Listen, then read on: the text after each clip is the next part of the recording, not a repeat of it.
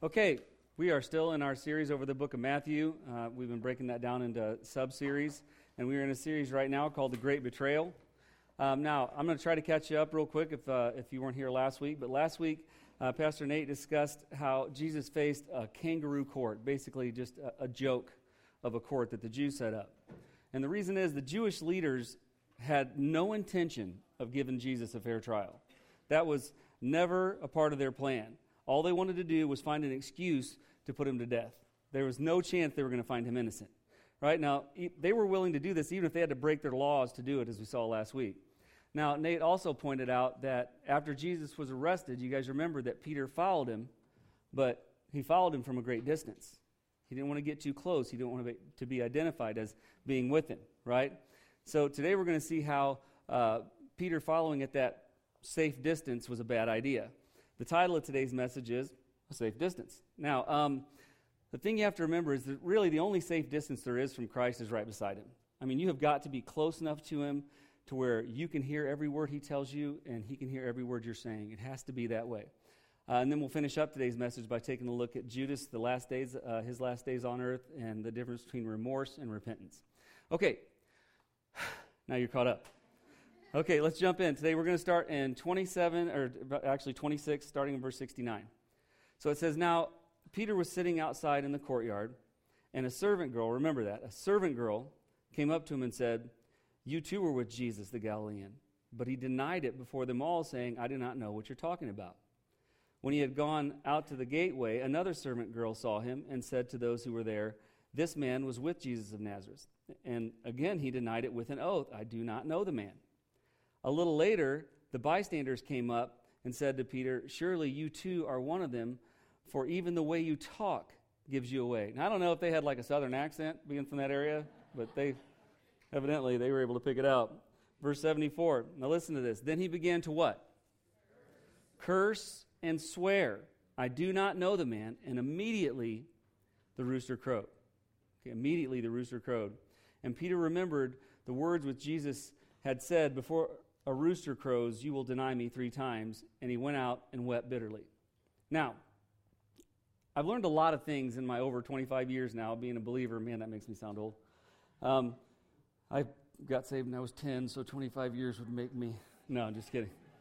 Um, but in my 25 plus years, there's a lot of things I've learned. But one thing just kind of stands out to me, and that's that I am always at my strongest when I am the closest to Jesus and I'm always at my weakest when I'm not. Okay, and some of you may have noticed that. Now, when I am reading like I'm supposed to, when I am praying like I'm supposed to, when I am worshiping like I'm supposed to, I feel strong and confident. You know what I mean? Have you ever been there when things are just going well and you know that, that you're as close to Jesus as you can be and you just feel strong and you feel confident? And like I said, I know I'm not alone there because God always empowers those people that do their best to stay close to Him. Okay, and it kind of works like this. I don't know if you remember when you were a kid. It's farther away from some of us than others. I know Ben won't remember, but um, no, I'm just kidding. No, but um, uh, you know how when you have to go outside in the dark by yourself? And that's scary when you're a kid. But when I was in Kentucky at my grandma's house, there's darkness and then there's darkness. Because evidently, porch lights aren't a thing, or at least they weren't at that time. Right? And when you would walk out there, as soon as you would get away from the porch, I mean, literally, you know how they say you can't see your hand in front of your face? I thought that was just a saying. It's legit. I could not see my hand in front of my face. And when you're young, nine or 10 years old, that is scary.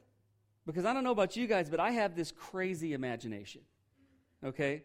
And as soon as I get scared, I I mean, I imagine some pretty freaky stuff. Like if I hear a crunch over in the weeds, I don't ever think, hey, that's probably a squirrel. I don't ever think that's probably a raccoon over there. I, I, don't, I don't think that. See, I immediately place myself in the dead center of a horror film. And that snapping was Jason from Friday the 13th. or Freddy Krueger. See, we had the cool scary movies in the 80s. Right? And, and fear is this paralyzing. You, you almost feel, it almost feels heavy, the darkness. You know what I mean? And you feel like like people are looking at you or like someone's just waiting around the corner like you know taking out a 10 year old is everyone's greatest you know life plan but I mean, I would get absolutely terrified. But now, when my dad would go out with me, when he would walk out in the dark with me, all my fears just disappear. Because when you're nine years old, your dad is the toughest human being alive. You know what I mean? I was like, bring it, Freddy. Look who's with me. Don't make me get my dad out. You know what I mean? All the fear just left me. It just, it just disappeared. And that's the closest thing I can come to trying to explain. That's the kind of confidence you'll have as a believer when you stay close to Jesus. You just feel like no matter what anyone has to throw at me, no matter what this world has to hurl my way, He's got it because He's right with me every step of the way. That's the closest thing I can do uh, to compare that. Because no matter what fear you're facing, when you're walking close to Christ, it's just, you just feel safe. Now, Peter was in a dark situation here. He was in a, in a, in a really tough situation because being a friend of Jesus at this time wasn't a good career move. Okay, because the Jewish priests, the chief priests, they were trying to kill him and pretty much anybody with him. So your life was in danger just being a friend of his around the Jewish priests. Right? And so he knew that. Peter knew that. So he thought to himself, you know what? I want to I want to be there for him, but I want to keep a safe distance when I when I'm being there for him. Right? Now it never crossed his mind that, you know, this is the same guy that walked on water. This is the same guy that that that rose people from the dead. This is this is the same guy that fed people, you know, thousands of people with a few loaves and a few fish he spoke to the storms and they were calmed as he's walking on the water. I mean, that never crossed his mind that whatever they throw at me, if he's with me, I'm okay. That never crossed his mind. He just wanted to keep this safe distance from him. See, because Peter, he kind of made the same bad decision that a lot of believers still make today, right? He decided he would just distance himself just a little bit in this situation, right? And everything's going to be okay. And we often do that exact same thing. There are times when we say things like, you know what, God, I'm, I'm not going to pray about this. I'm not, I, I don't need you right now. I got this. When the big things come up, I'll give you a call. And we've all done that. We all think that that's not that big a deal. You don't have to be involved in every area of my life, do you? Actually, he does. So we think we can handle it on our own, and all too often, by the time we realize we really can't handle it on our own, it's a mess. I mean, it's just a complete train wreck right? And that's exactly what Peter was about to find out. Because, you know, he wasn't actually a safe distance because there really is no such thing as a safe distance from Jesus. The safest distance you can be from him is right beside him. And for the first time, think about it, for three years, a little over three years, everywhere he went, Jesus was with him. I mean, he really didn't have anything to fear. He probably felt pretty strong pretty confident, but you have to remember, Jesus was with him. And for the first time, Peter realized that I'm actually really weak apart from Christ. I'm very weak, right? So if you think back, this is in direct contradiction to the big show that Peter was talking earlier. Remember how tough he was talking? Let's look at that. Matthew 26, starting in verse 31. Then Jesus said to them, You will all fall away because of me this night. For it is written, I will strike down the shepherd, and the sheep of the flock shall be scattered. But after I have been raised, I will go ahead of you to Galilee. But Peter said, Now listen to this. Even though all may fall away because of you, does anybody else feel like that really is punking everybody else out? You see the other disciples sitting there, and he goes, You know what? Even though all these losers might not, might, you know, bail on you, I will never bail on you. Even though all may fall away because of you, I will what? I will never fall away. Jesus said to him, Truly I say to you that this very night, before a rooster crows, you will deny me three times. And Peter said to him, You know, Peter just didn't know when it was time to shut up. He's just digging a big hole here. He says, Even if I have to what? Even if I have to die with you, I will not deny you all the disciples said the same thing too. what else are they going to say? You know, what else are they going to say? Not me. No way. I mean, big mouth Peter here, right? Don't worry, no matter what, I have your back. My own life is meaningless to me, right? Now, if you remember, as I when I preached on this last time, I told you this. I really believe that Peter truly meant that. I don't think he was just talking big. Sure, he was talking big, but I think he thought he could back it up. Because remember, he had always been right by Jesus' side. He'd always been right by him, always in the presence of his Savior. And that empowers you. When you're close to God, you feel empowered, right? But now he was a safe distance or a long distance from Jesus, right? And he was weakened, weakened by fear, right? So weak that if you notice here, the first two times he denied Christ, he didn't deny him to a well trained guard, right? Somebody that looks like a WWF guy, right? He didn't deny him to Roman soldiers, right? He didn't even deny him to a grown up. He denied him to two servant girls. Two servant girls. I mean, two little girls come up to him and he goes, I don't know what you're talking about. I mean, scared of two little girls. And his third denial was just by some random bystanders, right? And not only did he deny him on this third time, but he's even swearing and cursing. You know what I mean? I don't know exactly what swear words he says. Landon, stand up and say a few. Let's see if we can. No, I'm just, I'm just kidding. I'm just kidding. I don't know exactly what it was, but he was swearing and, and, and cursing because he was so afraid to be identified with Christ at that moment. Now, think about this for a second. Picture this in your mind. This is Peter who just talked a real big game. Not only has he put himself at the safe distance, he's denied, him, he's denied Christ to two servant girls and to some bystanders, and right in the middle of denying, he starts swearing and cursing and that rooster crows. Just imagine how his heart must have sank. Now, to be honest with you, the other people probably didn't even hear that rooster. But to him, it was probably as loud as thunder. Think about it. When I'm in the Philippines, they have these roosters. I like to call them crack roosters. and I'll tell you why. They crow all stinking day. I have never wanted to kill an animal so bad in my life. And I just wanted to walk over to the rooster and go, seriously, when the sun comes up, read the manual all day. And what I found out was after a while, you don't even hear them. So I'll bet everyone around didn't even hear that rooster. But it was as loud as thunder to Peter because that reminded him of something. It reminded him that he was warned. This is what you're going to do because Jesus knew he would try to keep that, that safe distance. Right? Now, I know what you're thinking. This is what everybody thinks when we come to this section of Scripture. How could he be so weak and so cowardly about Jesus? Right?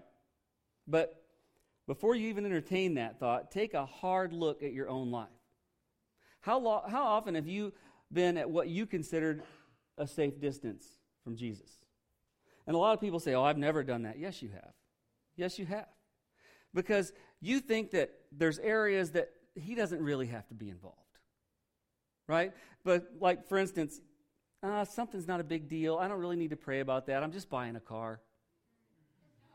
Right? Anybody ever prayed a lot after you bought the car? Okay. Or buying a house. Here's another one. How about that safe distance you keep because you don't want anybody to think you're a Bible thumper? You ever done that? You hear someone talking and you know you could give them some spiritual advice and you're thinking, nah, they'll think I'm a religious wacko. I'll keep my mouth shut. I got to keep a safe distance on that one because I don't want them to think I'm a Jesus freak. Right? There's often that we allow ourselves to keep a safe distance. And here's what's scary is sometimes that safe distance isn't safe at all because sometimes we exclude him so often that we start to change our actions and we don't become as faithful as we once were. Right? If you if you start keeping that distance between you and Christ, before long, I promise you, you're going to find out that you are doing and saying things you never thought you would do or say because you're allowing yourself to get away from the strength and the confidence that comes with being close to Christ. And the farther away from Him you get, the weaker you get. Doing things you never even dreamed you would do. Because here's the way it works you're always going to be influenced by somebody. Okay? Either Jesus or someone else. And we're not going to get into who, it could be family, friends, peers, whatever, coworkers, but you will always be influenced from someone. Trust me on that. But here's the thing if that influence isn't Jesus, you're going to end up in trouble. And we've all been there. We start to drift away from God, and you see things start to struggle in your life, and you find you're doing things you shouldn't do. You might find yourself struggling with your wife, except me, because my wife never does anything to make me mad. Right? But a lot of people, a lot of people, you find yourself struggling. There's all these things going wrong, and you start getting in trouble because, listen, a safe distance from Christ doesn't exist. You get away from Him, you're going to get in trouble. And I think it's kind of ironic because the Holy Spirit in us today kind of plays the same role that the rooster played here for Peter. Now stick with me on this. You're thinking, you did not just compare the Holy Spirit to a rooster. So stick with me on this because both of them, the job of both of them, is to alert us to the fact that we're drifting away. Right? To alert us to that fact. So let's take a look. Like when you get angry and start talking behind people's backs. You ever do that? Or, or, or you know, saying things you shouldn't say about someone, and right in the middle of it, you realize I shouldn't be talking about this. It's almost like you hear that rooster crow, right? You know you shouldn't be talking. How about when you get angry, right? And here's the thing I don't know if you guys have noticed this, but when you start getting distant from Christ, does anybody else here get a little grumpier? Good, I thought it was just me. Listen, sometimes you find yourself, because you're ang- really you're angry at yourself. But you start getting grumpier and you start biting people's heads off, lashing out at people, seeking your own revenge. Oh, you wait till I see them. Right? And right in the middle of your rant, your tirade, you just hear that rooster crow. It's the Holy Spirit going, What are we doing here? Really? You're going to get revenge? Really? That, that's what you do. Right? We get angry when we see Nancy Pelosi on TV. No, I'm just kidding. Anyway, maybe that's just me. But Sometimes when we start making that distance between us and Christ, we start to skip church. First, we think it's a great reason, right? And everybody has to miss every once in a while, but then you start noticing it gets easier and easier to do that. Just like when you're not reading and praying like you should, at first it really bothers you, then it starts to get easier and easier and easier.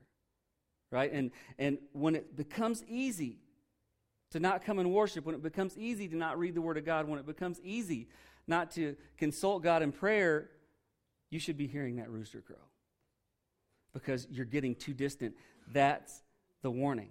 I'm just going to throw another example out there, just, you know, not that I know anything about it. But when you're mad in traffic, let's say you're yelling at someone. Let's say right in the middle of saying something about their mother. No, I'm just kidding. I don't do that. No, but right in the middle of saying something, yelling out the window, idiot, which I might have been guilty of a time or two, but I said, bless your heart afterwards, so all's good. right in the middle of saying something like that, it's like you hear that rooster crow. You know what I mean? And before long, you start to realize that you're hearing that rooster an awful lot. And you will, the farther away from Christ you allow yourself to get. And if those, those crowing sounds or the, uh, the Holy Spirit moving on you doesn't turn you back, you're going to find yourself in a lot, lot, lot of trouble. Okay? So this, this rooster or Holy Spirit is there. The rooster was there to remind Peter, remember what he said? You're here because of your safe distance. The Holy Spirit here is, is here to tell us, hey, you know why that bothers you? Because you shouldn't be doing this, and you wouldn't be if you were closer and staying in his presence like you should. It's kind of the, the same thing, right? It should let you know there is no safe distance. So Peter finds himself here falling victim to like the, the greatest trap the enemy has. When I say the enemy, I'm talking about the devil. I don't know why it is, but people don't like to hear about the devil. Now, I'm not saying when you go out for coffee at Starbucks, say, so let's talk about the devil. That's not what I'm talking about. I'm talking about they don't like it when I preach about the devil or hell. But it's just as real as God and it's important that we realize we do have an enemy because the most dangerous plan in life is to pretend you don't have an enemy when you do. You actually give them the upper hand. And Peter fell victim to that. Because the enemy loves to convince us that we're better off keeping a distance from Christ. Hey, it's okay to have, you know, to do the things you're supposed to do. Go to church. You know I mean? That's fine. Go to church, you know, do the Christmas play, help out with that, you know, but don't really get too engaged because you got to keep a little bit of separation here. You got to have that's what the enemy's telling us and that's what Christianity's slowly going toward. There are some people you won't know they're a Christian until they tell you that, and that shouldn't be. It's because they've been deceived by the enemy to think that there's such a thing as a safe distance from Christ. But the devil loves that because the greater the distance between us and Jesus, the weaker we are. That's how he separates us from the herd. Look at this. 1 Peter 5 8 says, But it says, Be of sober spirit, be on the alert. Your adversary, who? The devil prowls around like a roaring lion, seeking someone to what? Devour. See, his goal is to make that safe distance a far enough distance to where no one hears you screaming as he devours you. Boy, that was a rough way to put that, wasn't it? But that's exactly what he's trying to do. Right? And the only way to avoid this trap is to stay close to Jesus. Here's what I've never understood is people go, "Well, things are going wrong in my life. I just can't be close to God right now." That is so stupid. I don't get that. I'm really sick right now. I just got to avoid doctors. Does that make sense? You know, and they go, well, how do you include it? You know, the Bible says to pray for your enemies. I just don't think that's possible. I've had people tell me that. Listen, it is possible. Is it fun? No, it's not. But here's how that works. It took me a long time to realize this. When you're angry with someone, pray about it, but pray honestly. Pray honestly. Listen, what you need is you need to get it out, right? You got to say something. And I don't know why we're like that, but you got to let somebody know how mad you are at that idiot, don't you? I mean, anybody. You're talking to the mailman, he's going, Yeah, I really got packages to deliver. But you want to tell somebody. So tell Jesus. And this may sound terrible, but this is exactly what he expects. There are times when I've been mad, and I, am going to confess this to you. There's been times I've literally prayed like this God, I can't stand him. That guy's making me so mad, I would love nothing more than to punch him right in the face. I fantasize about stomping a mud hole in that guy. I can't stand him.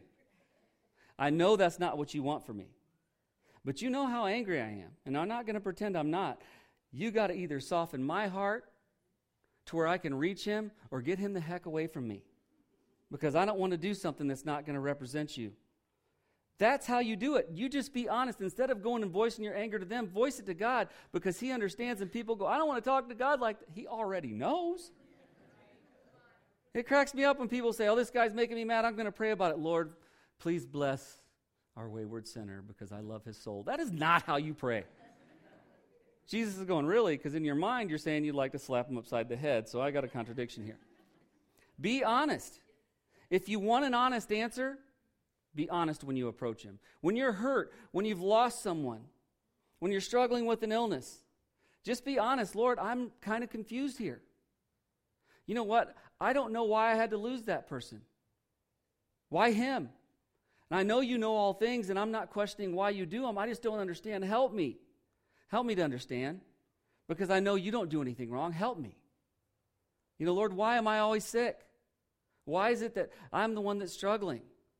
See, you feel like it's wrong to confront him with honesty when that's, that's exactly what he expects from you. You know how you can go to your parents and, and just spill your guts? You know what I mean? That's what he wants from you. Instead of bending everyone else's ear talking about somebody, which would be called gossip, bend his ear. Let him guide you through it. Because you know what happens when you tell other people? They give you bad advice. You're right. Knock him out. bad advice. Right? So here's how you stay close to Jesus no matter what it is that shakes your foundations, you take it to Him. Before you start this process of slowly slipping away, take it to Him. Be honest with your pain. Be honest when you feel betrayed. Be honest when you feel like, like it's just not make life isn't making sense to you anymore. You ever been in those moments where you're just like, what's going on here? Be honest. So many times we drift away from him before we give him a chance to fix things and to direct us. That's how you beat that. Okay, so there's no safe distance.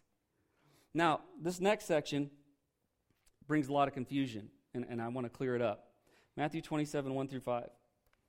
It says, Now, When morning came, all the chief priests and elders of the people conferred together against Jesus to put him to death. And they bound him and led him away and delivered him to Pilate, the governor. Then Judas, who had betrayed him, saw that he had been condemned, and he felt what? What? Okay. He felt remorse and returned the 30 pieces of silver to the chief priests and elders, saying, I have sinned by betraying innocent blood. But they said, What is that to us? See to it yourself. As he threw the pieces of silver into the temple sanctuary and departed, and he went away and hanged himself. Okay? Now, there's a lot of people who believe that this is when Judas repented and became a believer. Okay? I'm here to tell you that is not the case. Okay? Judas never was or ever would be a good man. See, the reason God chose him to betray Christ, he wasn't going to pick someone who would believe. The Bible calls him the son of perdition. I mean, he was someone who was never going to believe. All right? And you're probably thinking, this doesn't make sense. He felt remorse. Just hold on, I'll get there. Right? He was never a good man. But here's what happened is after he's, you know, he set everything in motion with this betrayal, he realized, like Peter, the enormity of what he had done. Right? He realized that his greed was going to cost Jesus his life, and he didn't expect that. He didn't expect that, and, and it bothered him. It bothered him so much that, that he was so full of sadness and regret and remorse that he hanged himself. Okay, now remorse means to feel guilty about something. That's what it means. But you notice when we read through all this, we see that he had remorse. We hear that he had remorse. But I never saw him pray. Did anybody hear anything about him praying? You don't have to pray to believe. Does anybody read anything about him repenting? How about believing?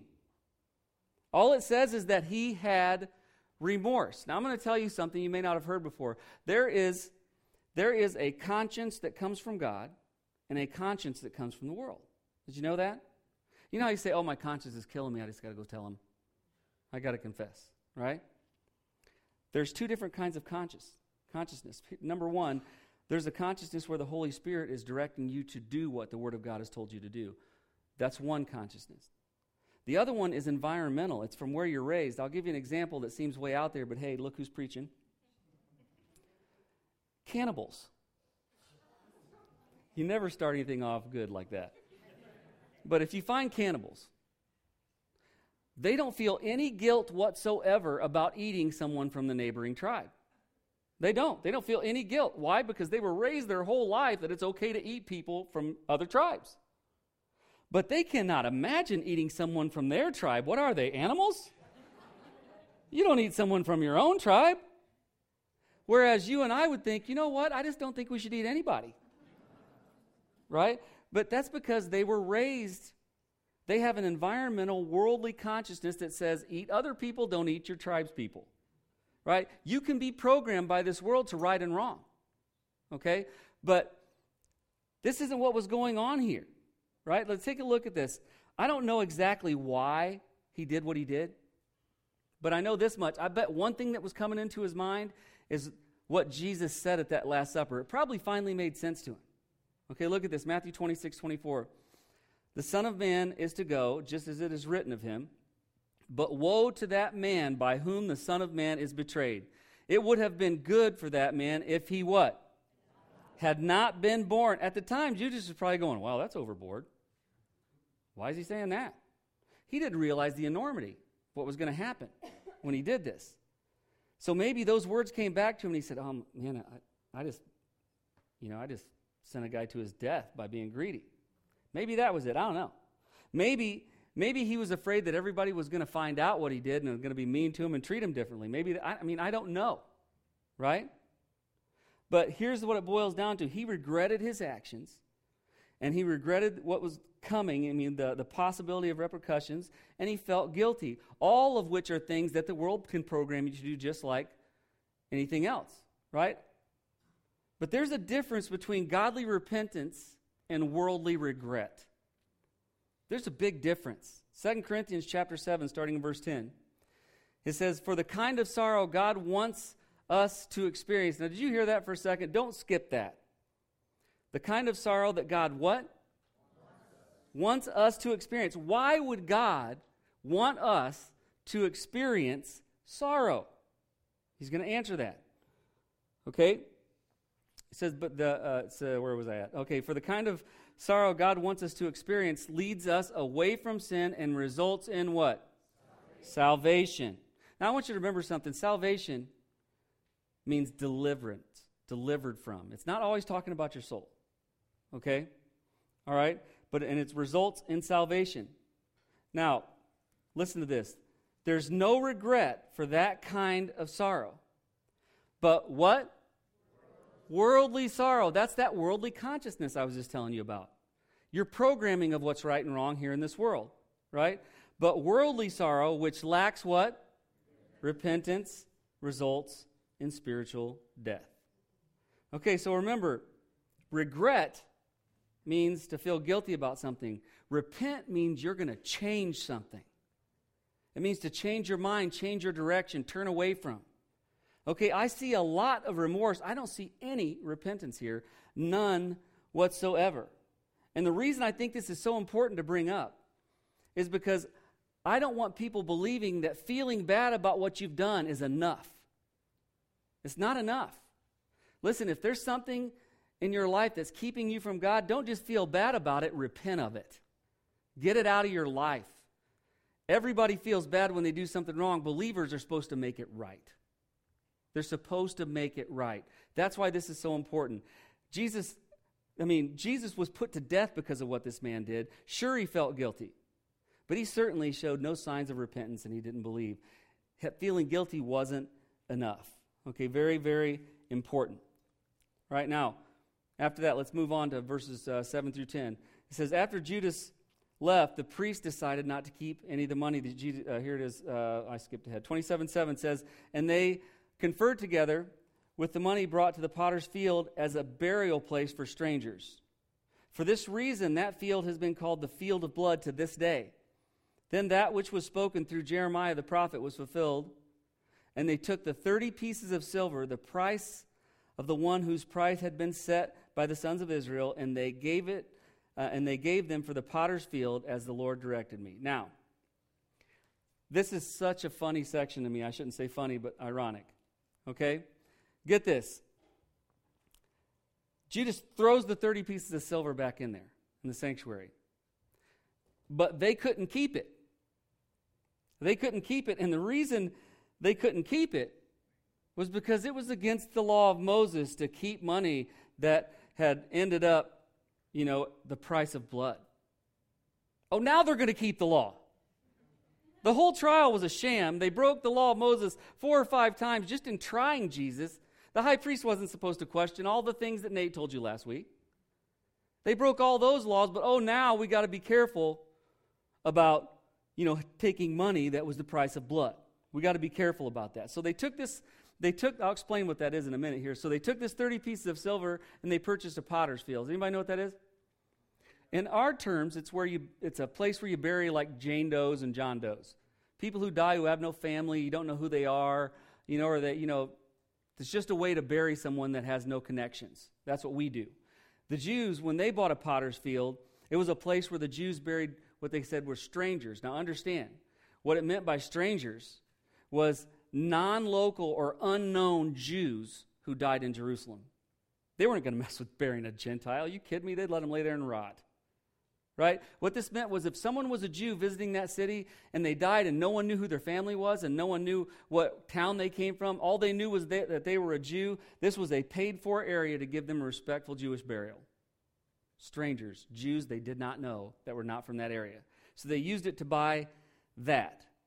Now, the reason it was against the law of Moses was you couldn't use any money that was for the price of blood. And what that meant was money that was paid uh, for an action that ended up in someone's death.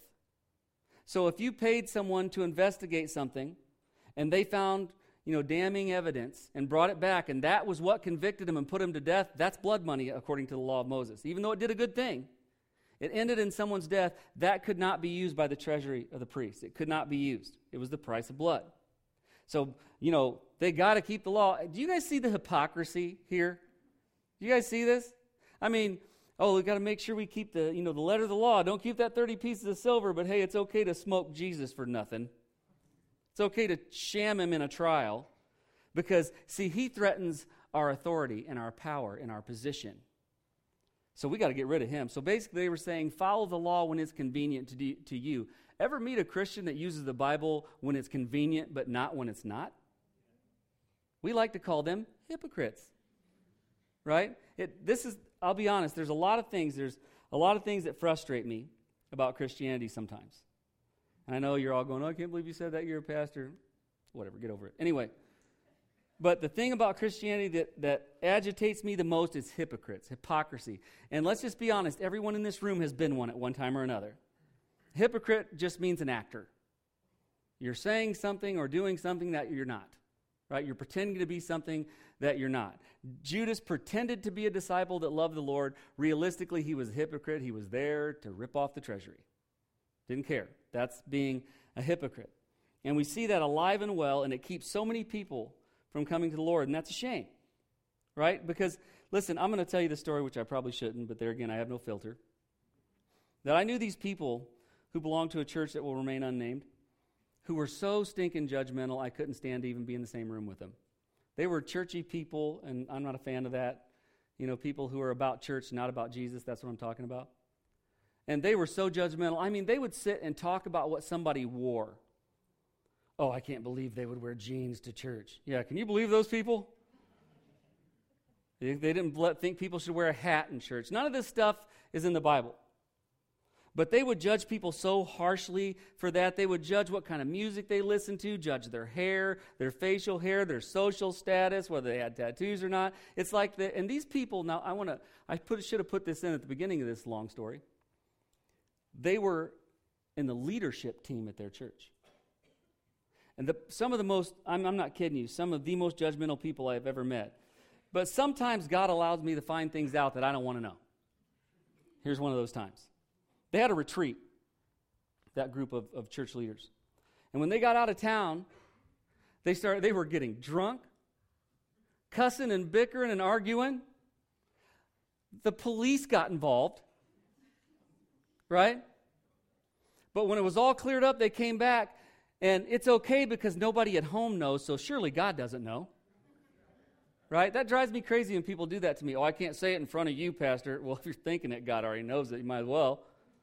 This is what they were doing. And then when they came back to town, this is what made me mad because now I can't even look at them. And that's terrible, but I can't. They got back to town the next day, right back to judgment as usual.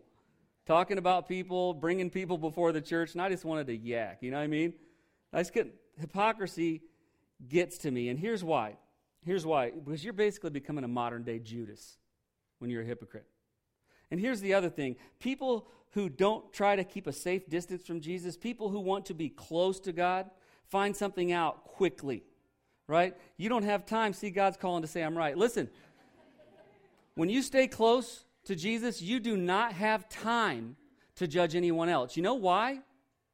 Because He is taking that time you're close to Him to point out the things in you that you need to change.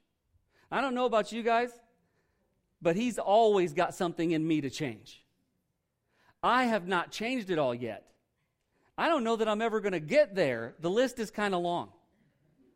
The closer you get to Jesus, the more he tells you what has to go if you want to be closer to him, even more close, right?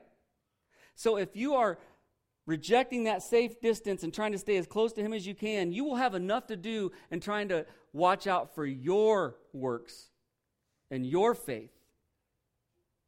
You have too much to do with that to mess with judging anybody else's. You understand? That's why it drives me crazy. When you judge someone else, you say, Oh, yeah, God's already cleaned everything out of me. I'm good to go. Let's look at you. And that's what these people were like. It just, it, it drives me insane when you see this. All right? Because listen, you'll never be changed if you're focused on someone else. You ever hear the old saying, uh, you should mow your own grass before you mow the neighbor's? Well, some people, some Christians I know have grass up to their belly button. They're looking at the neighbor going, need a trim. You know, that's so displeasing to God. It's disrespectful to God. And he's saying, listen, what do you think? I can't do my job? I got the Holy Spirit handling them. He's good at his job. Why don't you back off and let me deal with you? You see what I mean? That's what drives me crazy about it. So listen, if you want to be close to Jesus, trust me on this. You're not going to have time to judge anybody else. You're going to have spend a lot of time trying to clean yourself up and make sure that, that things are right with you. Staying close to Christ should be our main priority. There's no safe distance. Okay, I'm going to go ahead and close there. Uh, we'll pick up there next week. If you would, please bow your heads. this is your first time, we always give a brief invitation, and here's why. It's amazing how the Word of God can speak to someone. I remember when we were preaching through the book of Hebrews, I was thinking to myself, well, you know, probably a lot of people won't come to faith. This book's talking a lot about, you know, uh, Judaism and trying to mix, you know, grace and Judaism. And we had so many people come to Christ during that book. You know why? Because God will use His Word, any part of His Word, to speak to you when He wants to speak to you. And so I always give the opportunity, just in case God is speaking to someone, for you to do something about that. So while every head's bowed and every eye's closed, if you're not sure where you stand with Christ and that fact has become well known to you today, I just want to pray for you. I'm not going to ask you to come up front. I don't do any of that pressure stuff. But if you'll just make eye contact with me and put your head right back down or raise your hand and put your hand right back down, I'll pray for you. Bless those people. I'm not going to chase you down after church, won't email you, not going to call you. Bless those people. I just want, if you're hearing that voice, to do something about it. Because listen, like that rooster reminded Peter he'd fallen, sometimes the Holy Spirit's reminding us God wants a relationship with you. Bless those people. If you're listening online or watching online, I'll God knows your heart. I'll be praying for you. But I always pray for believers also when we close in prayer. And here's why I think the safe distance is becoming the norm anymore. I don't want believers to worry about a safe distance. I want us to be so close to Jesus that we hear every whisper from his mouth. Because that's when we'll be effective. So I'm going to pray that, that we don't allow that trap of the safe distance to slip into our lives. Let's pray. God, I thank you so much for all that you do, and I, I, say this all the time, but I still can't believe that you would give eternal life to someone like me because I certainly don't deserve it. I never have, and I never will. And that's what amazes me, Lord, about your love is that you love us in spite of us. It takes a love I can't understand to love the very people that rejected you for years, but I am so thankful it exists. And I just pray, God, if there's someone here who doesn't know you, whatever it is that's holding them back, move that out of the way.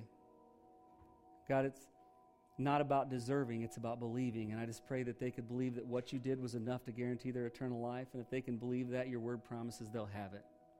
If someone makes that decision today, God, I just pray that they, they seek us out or, or they seek out a good Christian friend or a good Christian organization near them because it's so good to have people to walk with you in this journey, especially as you just start. And Lord, for those of us who are believers, it is so easy for us to just accept that safe distance, God please let us all realize there's no such thing. Give us a desire to be so close to you, we hear every word you whisper. Lord, we know that when we are close to you, we're empowered and we're confident, and we need empowered, confident believers today. Let us accept that role gladly. Father, as we leave here, keep us safe. Let us live what we profess. And if you don't return to take us home before we meet again, let us be excited about coming together one more time and giving you all the praise, the honor, and the glory that you're so worthy of. We ask these things in Jesus' name. Amen.